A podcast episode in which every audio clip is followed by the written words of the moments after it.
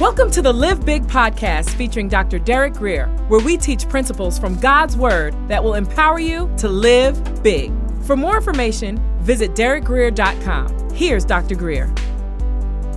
And you know, as a church, you know, I've been pastoring for a few years. Typically, when things weren't going right, I'd always put the blame on my shoulder. I'd be like, son, you know, I, I say to myself, I, I, need to, to, exegete the scriptures better. I need to pray longer. I need to fast longer. I, maybe, you know, I read the gospels through, you know, once last month. Maybe I need to do twice this month. And then maybe I need to throw in some Old Testament. And, and I would just, you know, I got, to, I got, I got to work hard to get better. But, but I felt like God was saying, son, stop it. Just stop it. Stop it. Stop it. You're exhausting yourself.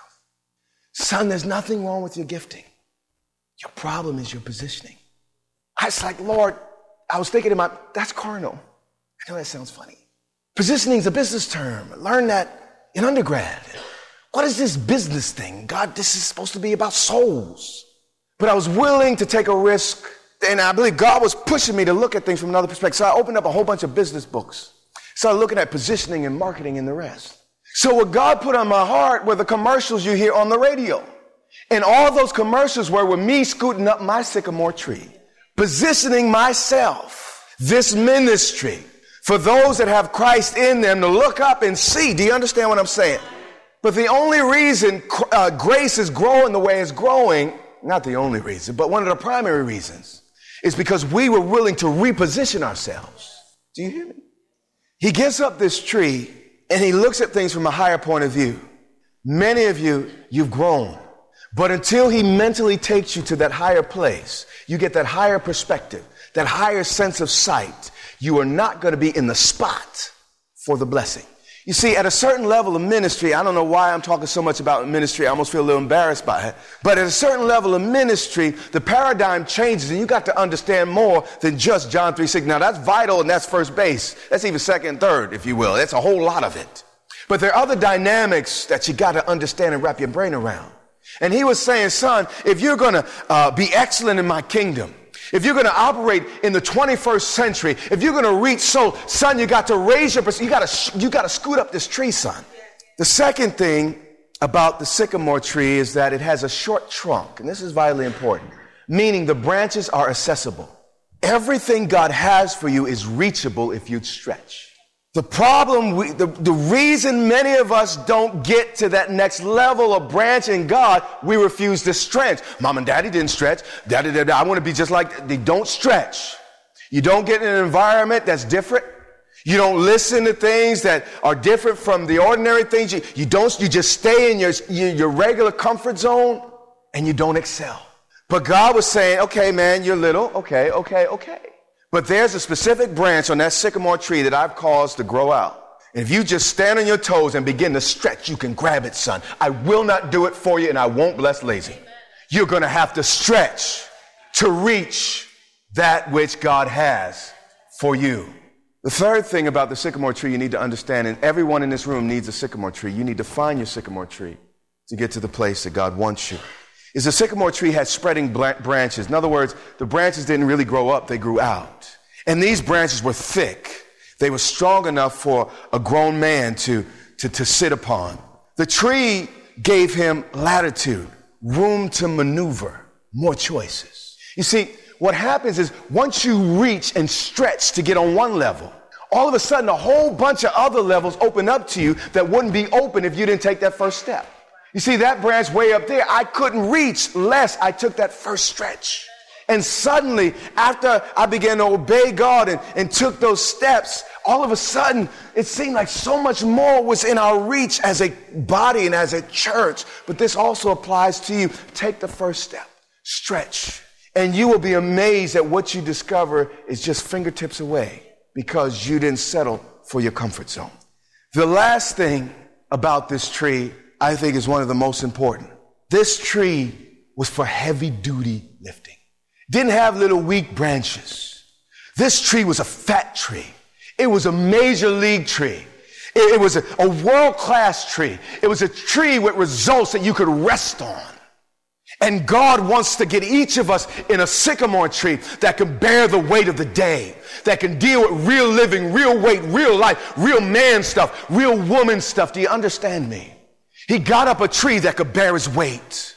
This sycamore tree was part of Zacchaeus' plan.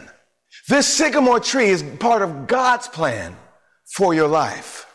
Verse 5, the Bible says something very important. It says, when Jesus didn't say when he reached the tree, when he reached the spot where the tree happened to be next to. Colin Powell makes the observation that in life, preparation must meet opportunity for you to be successful. What happens often is we have opportunities, but we're not prepared. Do you understand me? You meet the head of a, a corporation, a bank, but you didn't go to school. Nothing wrong. Everyone doesn't have to go to school. Nothing that God could bless you without school. Some of you don't need to go back to school. Hear me. If I'm asked to sing a solo, but I don't know a song, I could be, I could sing like, I don't know who could sing nowadays, but like that person, okay?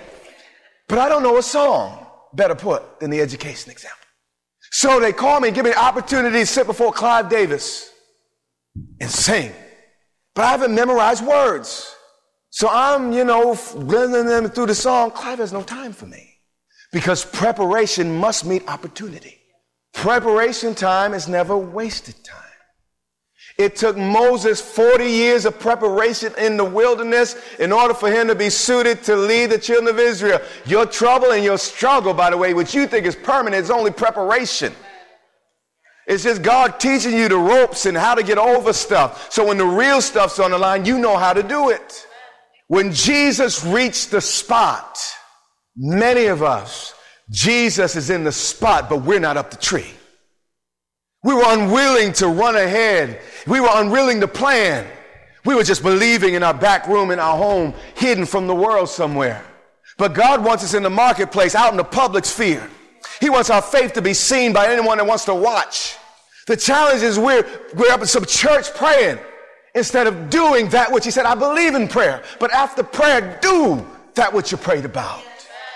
When Jesus reached the spot, he looked up. I want to ask you, when Jesus reaches your spot and looks up, are you on your branch in your tree? Are you feeling, oh, there was a crowd, God, there was a crowd, there was a crowd. If you loved me, I would have been taller. You see, the only tall people is because you like tall people. No, it's your fault. This, this is where growing up and responsibility lives. Own it. I didn't climb a tree because it wasn't easy, Lord. I didn't climb a tree because I was feeling sorry for myself. I was feeling sad, and the devil wrapped me up in all that. But Lord, there's no excuse. Give me another chance. So, church, there's a season for everything under heaven. And I've discovered that when God opens doors, they quickly shut. And if I don't walk through that door when He opens it, I have to wait another cycle for it to open again. It's kind of like a combination lock. You know, if your first number is 35, but you go to 38, you got to go around the whole again, you know, and clear the whole thing off and go through the cycles again to get it right. You're tracking with me? And I found with God, He requires absolute obedience. And not only that, He doesn't want to be led in the dance, He wants to lead us in the dance. And so if he's leading us in the dance, if he say move this way and you move that way, it's like, well, I'm sorry. you know, you're not really going to be my dance partner and receive the blessing you would if you would have flowed with me. But you know, dancing is a rhythmic thing. You got to move on beat. You hear what I'm saying? And I've learned that when God tells me whether it's to give or speak a word or whatever, if I don't obey it in that moment, often it becomes awkward and sometimes even embarrassing if I, if, if I try to do it later, recoup what I should have done earlier. Do you understand? So I've learned that when he says it, you know, be prayed up enough to discern his verse, voice so that I can do it in that moment. So Zacchaeus doesn't get a committee, doesn't have a prayer meeting. He plans, he strategizes, he gets up the tree, and then when Jesus gets to the spot, when Jesus looks up, he's right there. He's in position.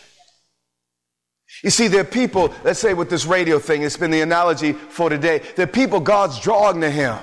But when they get to that right spot in the road, Jesus says, Look up, there's a pastor there, and you need to go there. Do you understand? But if we weren't on that tree, they would have never heard the commercial. They would have never heard the ministry minute. They would have never heard their pastor's voice. Do you get me? But because we positioned ourselves, we took risks and great gambles, and we could spend a great deal of time talking about them, but it doesn't serve us here. But we are positioned we are up our tree. And I just want to ask you personally, I'm not just trying to be up my tree, I want you to be up your tree. I want you to be in position that when the master presents opportunities, you can seize it, you can take it. You hear me? When Jesus reached the spot, he looked up and said to him, Zacchaeus, come down what? Immediately. Lordship, Lordship. Jesus speaks that way because he's God. He's like, you come here. Now, by the way, this man was willing to get out of his persona. Vitally important. You know, I remember the first time I came to church service and everyone was singing and they started lifting hands. Like, oh my gosh, you know, what, what's all that about? It made no sense to me at all. Didn't know Jesus, didn't grow up in the church, so that was, I didn't get it. But I remember I got saved. And then I went to church the first couple times. Just something inside me was saying, lift hands. I was like, no, I'm too cool for that, Master. I came with friends. People gonna be watching. But I had to be willing to get over persona and just lift my hands and surrender. This was a wealthy man. Wealthy men don't run, people run for them. Wealthy men, you know, they walk in with bodyguards, people all around them, and, and they present themselves in a certain way. They don't run for a rabbi.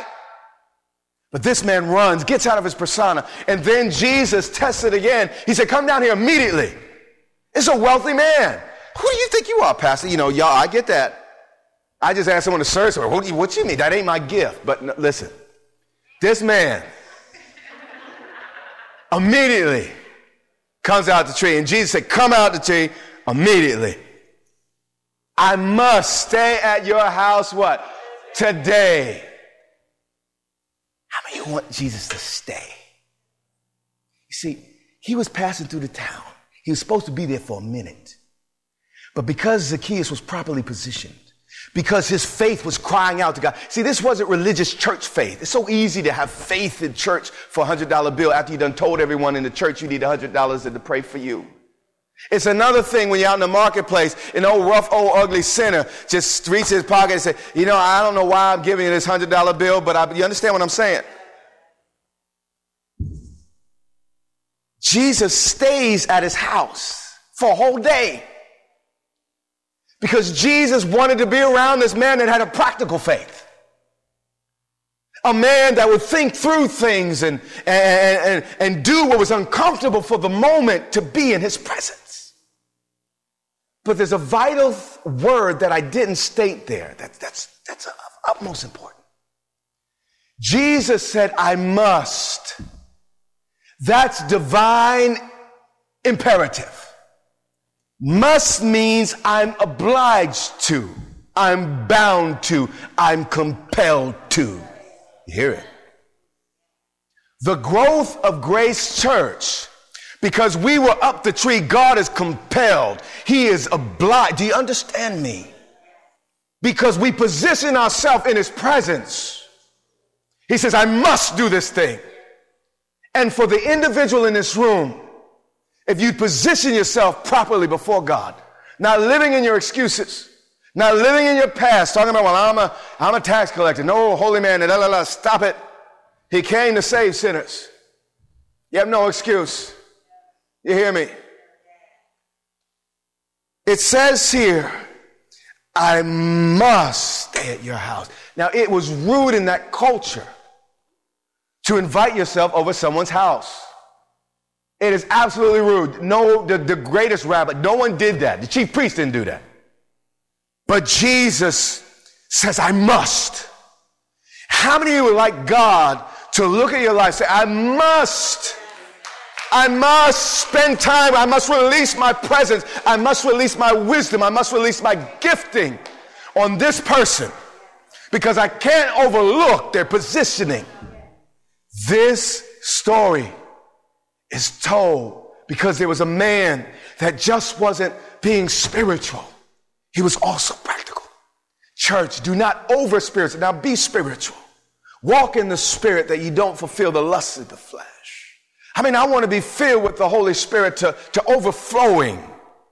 But God also created the laws of nature. They're His design as well. Sometimes He uses a miracle to overcome them or surpass them, if you will. But many times, God's like, if you be faithful with the practical children, that 10% where you need the supernatural, I'll show up every time. But because you've been so undiligent, or you didn't have diligence with practical matters, you need a, a, a 50% miracle for your problem. Do you understand? I don't know if the math came out in your head right, but we should need a 10% of our problem miracle. In other words, if we owed, we needed $1,000, we should have only needed another $100 from the Lord. But because we weren't practical, we need $500 from the Lord. But God says, be practical and be spiritual. Lean not to your own understanding. That's another sermon, and we'll talk about that another time. But what I want to do is challenge you today to pull back from any over spiritualizing and begin to, to recognize that, that, listen, faith without works is dead. There's a practical side to this. The Bible says the diligent hand shall rule. That's the person that applies himself to principle over and over and over again. It says here, I must stay at your what? House today. So he came down what? At once. This man understood that there was a window of time opened up to him, and he responded quickly. And he what? Welcomed him what? Gladly. How are you receiving the master? Vital importance. I mean, your position, and you got all that, but if you come down with a bad attitude, that could undo the whole deal. Jesus might want to stay somewhere else, at least not stay very long. So attitude is another very, very important point. Now, in fact, let me uh, finish the entire scripture here, and we'll wrap up.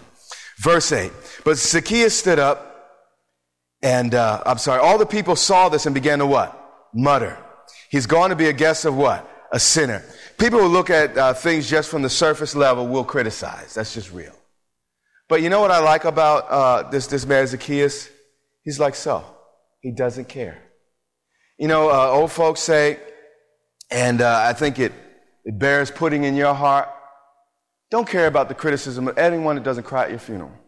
If there's a person that won't cry at your, your funeral, don't care. Zacchaeus like, y'all don't like me. Y'all never like me. I don't care. But sometimes we get saved, we get so sensitive. They don't even like you. So what they talking about you? They don't like you. It's a big deal. So, you know, people began to criticize Zacchaeus is like so. He's not, he's not crying, oh God. Go, so what? Anyone that does anything in life is going to be criticized. Every person that's celebrated anywhere on the globe has been criticized at some point, and sometimes viciously and often unfairly. That's just part of living. But doesn't say Zacchaeus ran away. Oh gosh, they're talking about me. No, it said, but Zacchaeus stood up. And when people criticize you, you need to stand up. And he speaks to the Lord. He says, Look, Lord, here and now, I give half my possessions to the poor, and if I've cheated anybody out of anything, I'll pay them back four times. What's going on here? A lot of things are going on. The man's repentant, that's a good, and that's the major part of it, but I want you to understand something else. The man stands up. He knows that Jesus is taking a risk just like he's taking a risk. He's like, Look, Lord, I know people are questioning you about you being involved with someone like me. Just like when you told people you were a Christian, half of them didn't believe you. The other half wanted to tempt you and all the rest. You know, Jesus, the, the, the Zacchaeus was like, listen, Lord, I want to vindicate you by my behavior. He's a practical man. Many of us, we over, I forgive you, brother, but then we go talk, we go do underhanded things. This man was practical, too practical to be that vicious and wicked. You hear me? He said, look, I'm a practical man, so I'm going to have practical fruit of repentance. Restitution is practical. We don't hear about that anymore. You know, the reason I believe, this is my humble opinion, why our criminal system's so messed up, because there's no restitution. A guy come, rape somebody's wife, then they put him in, the, they get free meals, weights, a place to sleep, and barely a job for 10 to 15 years. Of course. And everyone in his neighborhood and all his friends are there too. Of course, it's not a, a, a, it doesn't, you know, inhibit. But if you had to pay a price, if you had to pay, you see, do you get me? If you, you see, in the old covenant, you had to pay. If you stole, you had to return seven times. So if kids knew if they stole or, or, or harmed that school, they, they, they wrote on that wall, they were going to have to work 18 days after school There'd be a whole different mentality. America would quickly change if we go back to the Word of God. And people had to work. Now, I know it doesn't seem right and cruel, and unusual punishment, but I believe in chain gangs. Put them to work. Not only put them to work, make them pay the people they hurt, not the government. So if you take from me, you know you're going to have to pay me. If that means you got to work for the next 20 years. That'll stop a lot of the nonsense. That was free, not in my notes, but I know it was good and helpful. And anyone in the criminal justice system, uh, just a word of advice to you. He said, Lord, I give half my possessions to the poor. And if I cheated anybody out of anything, I'll pay them back four times more than even the law required. He's, he's a practical man. We get so super spiritual in our faith. We say, I forgive you, but then curse them. Get practical. If you forgive them, then bless them. Do you hear me? Be practical in your approach. This pragmatic man with pragmatic faith. God would not let the Bible be written without this story being included for you and I. Jesus is so, he's, he's proud, he's glad. He's like, man, I don't have another flake. I have someone serious. Not just talking Jesus, Jesus, but paying back and trying to make things right. He's excited. And he said, Today, salvation, he's saying, This is the real stuff I come from. For to change lives for real and permanently. Today, salvation has come to this house because this man is a son of Abraham. Then he goes on, he steps back and he said, Listen. And the Bible doesn't say this, but I think he looked at his disciples. He's like, Look, guys, for the Son of Man came to seek and save that which was lost. Listen, it's for this type of man that I came not for all the super spiritual weirdos, but for men and women that would have concrete acts attached to concrete faith in a concrete God. Do you understand me? Objective thought, objective principles. He says, in effect, guys, I've come from heaven to earth looking for such a man as this. Today, God's eyes are spanning all assemblies around the world. And he's looking for some people that'll do more than the verbiage, more than the talk, but also the walk. You have been listening to the Live Big podcast with Dr. Derek Greer. For more information, visit derekgreer.com or follow Dr. Greer on social media.